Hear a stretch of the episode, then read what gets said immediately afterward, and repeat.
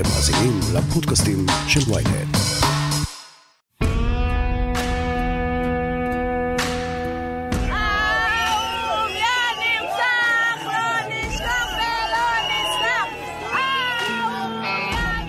התאונה שהובילה למותו הטרגי של אהוביה סנדק פתחה תיבת פנדורה ביחסים המתוחים ממילא שבין המתנחלים ואנשי המחלקה לחקירות שוטרים. חבריו ובני משפחתו של סנדק, זכרו לברכה, טוענים למן הרגע הראשון כי החקירה לא התנהלה כראוי. ובשבועות האחרונים הם מפגינים בירושלים על מנת להפנות את תשומת הלב התקשורתית לטענות הקשות נגד מח"ש. אבל הפרשייה הזו היא לא רק פרק נוסף ביחסים המורכבים, הכוללים בעיקר חוסר אמון במח"ש, אלא גם הצצה נדירה לחבית חומר הנפץ שיושבת ביהודה ושומרון. אלישע בן קימון כתבנו מסביר.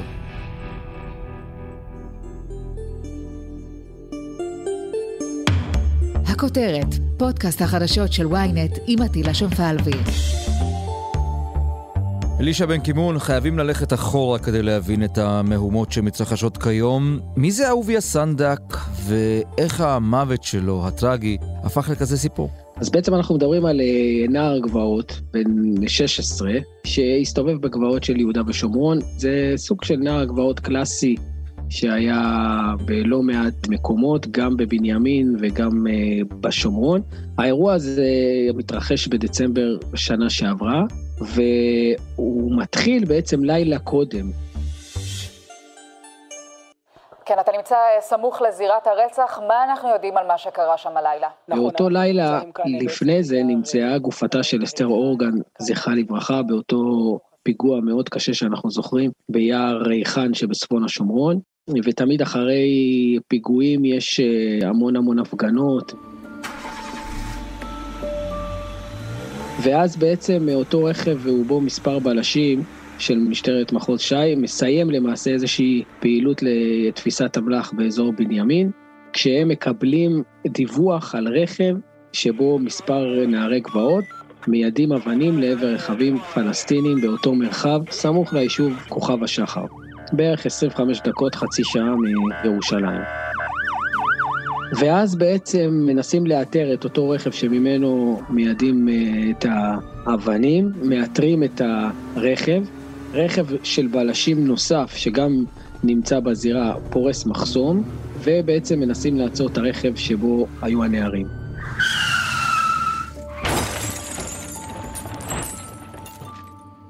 ואז מתחילות הגרסאות להסתבך. השוטרים טוענים שיש להם גרסה משלהם, וגם החברים של אהוביה אומרים, לנו יש גרסה אחרת. נכון, ואז בעצם אחרי שהם פורצים את המחסום מתחיל המרדף, שבסופו ישנה תאונה, רכב הנערים מתהפך, וגופתו של אהוביה נמצאת בערך 45 דקות אחרי התאונה. בהתחלה טענו השוטרים שלא היה מגע בין שני כלי הרכב, ושרכב הנערים התהפך כתוצאה מתאונה עצמית. אבל זמן קצר לאחר התאונה התברר מאוד, וגם ראו את זה בזירה, שיש אה, מכה בצד הימני של רכב הבלשים, שלמעשה נוצר כתוצאה מפגיעה ברכב של הנערים. כלומר שהייתה התנגשות בין שני כלי הרכב. שעות מאוחר יותר גרסת השוטרים מתחדדת והם כן מודים שהיה מגע בין שני כלי הרכב, אבל לא ניגוח ובטח שלא ניגוח מכוון. כאן בעצם, כמו שאמרת, הגרסאות מתחלקות למעשה עד היום, כשהנערים ועורכי הדין שמלווים את המשפחה מטעם ארגון חוננו טוענים שמדובר בניגוח שנעשה בניגוד לחוק באופן מכוון, והוא זה שגרם למותו של אהוביה, ומאידך טוענים השוטרים שהנהיגה הפרועה של אהוביה, שאגב, לפי הטענה הוא זה שנהג ברכב, הנהיגה הפרועה שלו היא בעצם שגרמה לתאונה עצמה.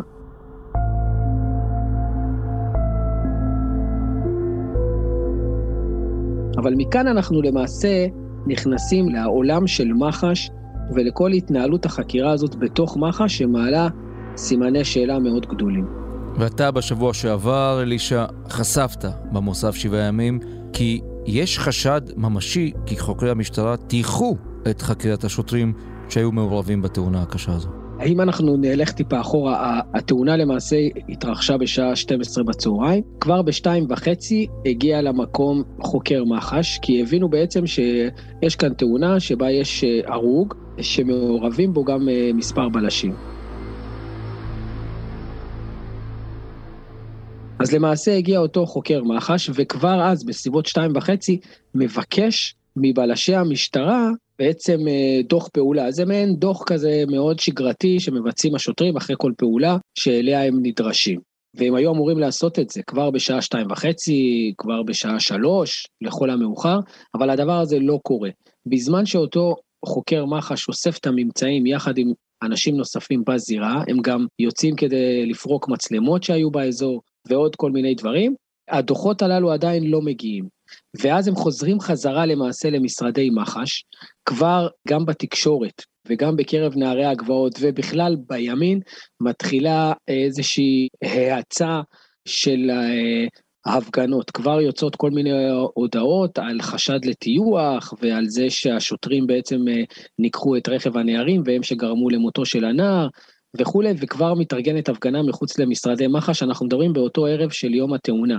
אותם חוקרים של מח"ש חוזרים חזרה ומגלים להפתעתם שדוחות הפעולה טרם הגיעו. אנחנו מדברים, אטילה, כשב-12 וחצי הייתה התאונה, 10 שעות אחרי זה, כבר בשעה 8-9 בערב, עדיין הדוחות לא הגיעו, וזה דבר שמעלה את חשדם של השוטרים.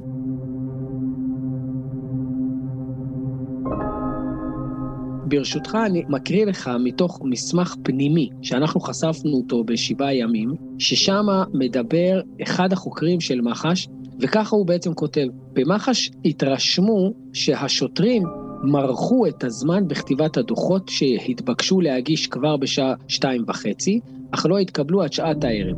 נוסף על כך, עלה חשד לרשלנות לאחר שגופת המנוח של אהוביה נמצאה בזירה רק בחלוף שעה. כלומר, יש כאן שתי חשדות כבר בהתחלה נגד השוטרים. אחד, זה שהם איחרו ומרחו את הזמן בכתיבת הדוחות, והדבר השני, חשד לרשלנות, שכן גופתו של אהוביה נמצאה זמן רב לאחר התאונה. כלומר, שני הדברים הללו אלה כבר שתי נורות אזהרה או דגלים אדומים, אם אה, נרצה, שעולים בשעות המאוד קריטיות שמיד לאחר התאונה עצמה. ואז בעצם מה שקורה זה שהשוטרים מגיעים לחקירה במח"ש, ובזמן שחוקרי מח"ש מקבלים תדרוך, עוברים אה, סוג של תדרוך, איך לחקור, איזה שאלות לשאול וכולי, מגיעים דוחות הפעולה של השוטרים לאותם המחשבים במח"ש, וכאן יש דבר מדהים, מתקבלת החלטה מלמעלה של ראשת מח"ש, קרן בר מנחם, שמחליטה בעצם, אומרת לאותו צוות חקירה, לשחרר את השוטרים. עכשיו, אנחנו מדברים על תאונה שהתרחשה לפני כמה שעות, נהרג בנהר, השוטרים שהיו חלק מהתאונה נמצאים כבר במח"ש, מוכנים לחקירה, ומשחררים אותם הביתה. אפילו לא גבו מהם עדות פתוחה, שום דבר, משחררים אותם הביתה.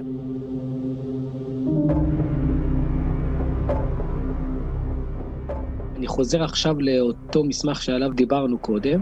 אומר אותו חוקר שבשעה חמש יצא החוקר משרדי מח"ש, בשעה שמונה כבר ראה שהדוחות הגיעו, ואז הוא החליט לזמן את השוטרים כמו שאנחנו אמרנו, מתוך איזשהו סוג של חשד שהשוטרים תיאמו גרסאות בכדי לשבש את אותה החקירה. ואז למעשה הוא בעצם אומר שלא קרה מעולם דבר כזה במח"ש, שהזמינו כבר את השוטרים למשרדים של מח"ש ושחררו אותם מבלי שיחקרו. כלומר, אנחנו רואים כאן השתלשלות אירועים תכופה מאוד בשעות המאוד קריטיות שמיד לאחר התאונה, שאפשר לקרוא לזה עוד פעם כשלים בשיקול הדעת, אפשר לקרוא לזה התנהלות לא ראויה, אבל יש כאן רצף של אירועים, כמו שאותם הזכרנו, שבעצם מעלים המון סימני שאלה. בעצם, אם רוצים לסכם את הכל במילה אחת, קוראים לזה זיהום של חקירה. לחלוטין, כבר באותו זמן, בכיר במח"ש, שגם דיבר איתנו, אומר שעלה חשד מאוד מאוד רציני לזיהום החקירה. עכשיו צריך להבין שהשעות הראשונות לאחר אירוע כזה, הם הדבר הקריטי והכי הכי חשוב. כלומר, אחרי שהשוטרים השתחררו לביתם, עלתה הטענה שהיה סוג של ניגוח, ואז למעשה אחרי המחאות של נערי הגבעות ושל אנשי הימין ופניות של חברי כנסת מהימין וכולי, יש הוראה מהמשנה לפרקליט המדינה ישירות לראשת מח"ש לזמן אותם לחקירה.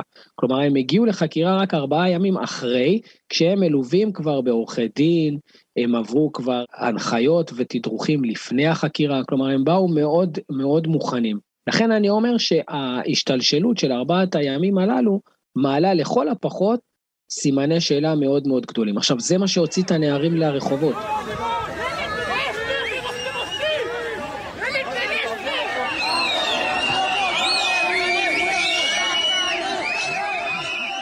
אז אם אנחנו שואלים, או כל אזרח בישראל שלפחות נכנס לירושלים בשבועות האחרונים, לא יכל שלא להיתקל באותם נערי גבעות, ואם הוא שאל את עצמו למה הם מפגינים ומה בעצם קורה, אז אלה בעצם הסיבות.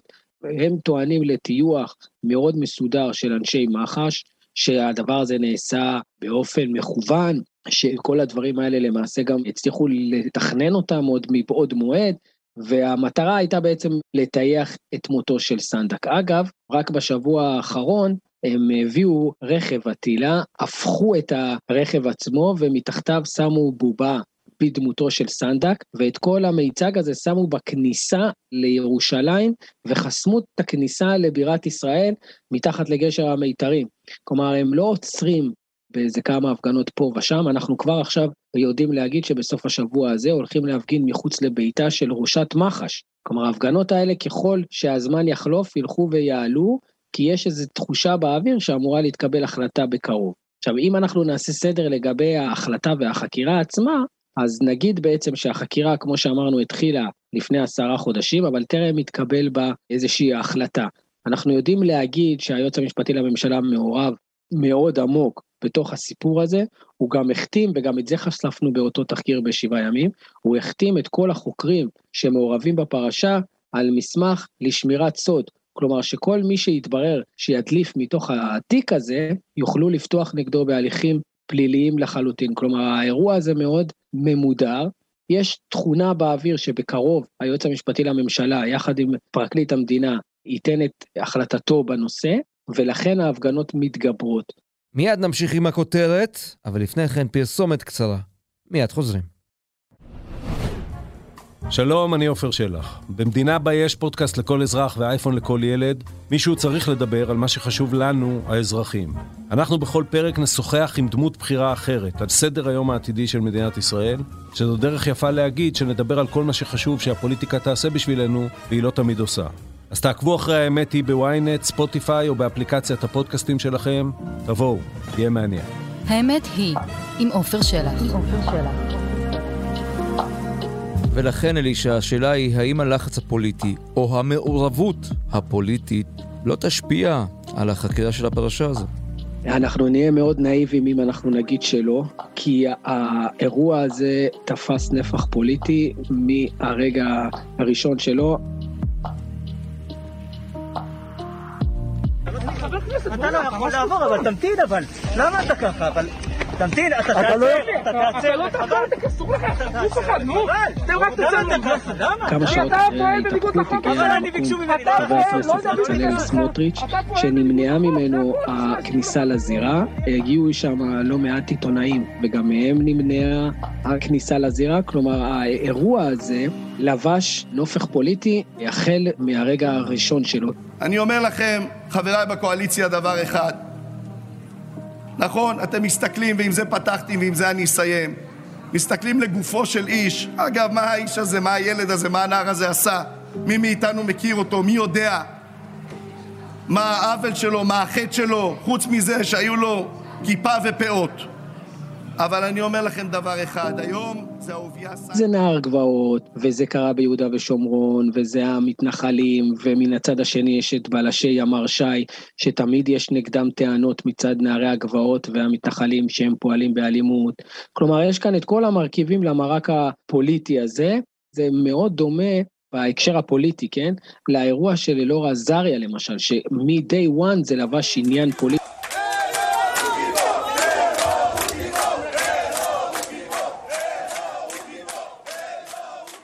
בית משפט קבע מה שקבע, אנחנו לא מתערבים בהחלטה השיפוטית, אבל אנחנו כחברי כנסת נעשה מה שצריך. ומה שצריך לפתור את עניין החנינה המלאה, אנשים שכחו את מהות האירוע, ושכחו בעצם מה באמת קרה.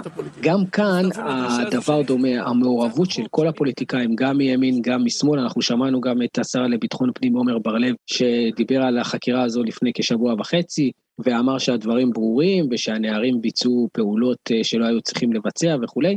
כולם מעורבים בתוך הדבר הזה, כי זה באמת, כמו שאמרנו, יש כאן את כל האלמנטים למרק הפוליטי. עוד דבר משמעותי שקרה, זה בעצם בשבוע שעבר, בעקבות אותו תחקיר, העניין הזה הגיע לכנסת, ושם באורח פלא ביקשו להקים ועדת חקירה פרלמנטרית שתדון בנושא מותו של סנדק. בסופו של דבר החליטו על איזה ועדה כזאת שמורכבת משתי ועדות שונות, אבל הדבר המעניין הוא שבהצבעה בעצם להקמת הוועדה הזו הצביעו גם מהקואליציה וגם מהאופוזיציה בעד.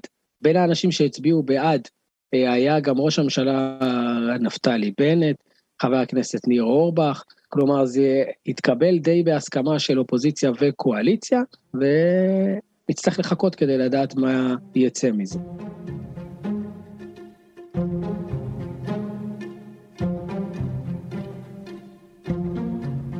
אלישע, החקירה הזו, ההפגנות האלה, הפרשייה הזו כולה בעצם, איך הן מתדלקות את מה שקורה ביהודה ושומרון בצד הקיצוני של המתנחלים, של נערי הגבוהות? תראה, אני יכול להגיד לך שכרגע זה לא מייצר איזה שהם אירועי אה, הסלמה מבחינת אה, אלימות נערי הגבעות, אבל כל החלטה שתיפול פה, והיא תיפול פה בקרוב כי אי אפשר כבר לחכות יותר מדי, עלולה ליצור אפקט של אירועים אלימים בשטחי יהודה ושומרון. כלומר, ברגע שתהיה איזושהי החלטה אני אפילו לא רוצה להגיד, כי כל החלטה כאן, למעט העמדתם לדין של כל השוטרים, מה שלהערכתי לא יקרה, וגם לא צריך לקרות, יכול להבעיר את השטח. עכשיו, עוד פעם, זה הרבה תלוי באיך הדבר הזה יצא, זה תיק מאוד מאוד נפיץ. אותו גורם שדיברנו איתו גם במח"ש בשבוע שעבר, הסביר לנו את הנפיצות של התיק הזה, כולם מפחדים לגעת בו, ומנסים לתזמן את היום שבו התפרסמו ההחלטות בדיוק מהשאלה ששאלת, מהאפקט של הדבר הזה עלול אה, ככה לעשות, ואולי באופן מאוד קיצוני, אפילו לערער גם את היציבות הביטחונית, כי אנחנו יודעים שאירועים של תג מחיר וטרור יהודי, ככל שמתבצע, אלה אירועים שמהר מאוד יכולים לגרום להסלמה ולערער את היציבות הביטחונית ביהודה ושומרון ובכלל. ולכן כל החלטה בתיק הזה היא מאוד מאוד רגישה ונפיצה. אלישע בן קימון, אני מאוד מודה לך, תודה רבה. תודה, אטילה. עד כאן הכותרת להפעם. אתם מוזמנים לעקוב אחרינו בוויינט, בספוטיפיי או בכל אפליקציות הפודקאסטים באשר הן. דרגו אותנו באפל פודקאסט ושילחו את הפרק לחבר שעדיין לא שמע את הכותרת של היום. עורך הפודקאסטים הוא רון טוביה, גיא סלם סייע בעריכה. על הסאונד, ניסו עזרן. סיון חילאי, גם היא חברה בצוות הכותרת. אני עטילה שומפלבי, מחר נהיה כאן שוב עם פרק נוסף.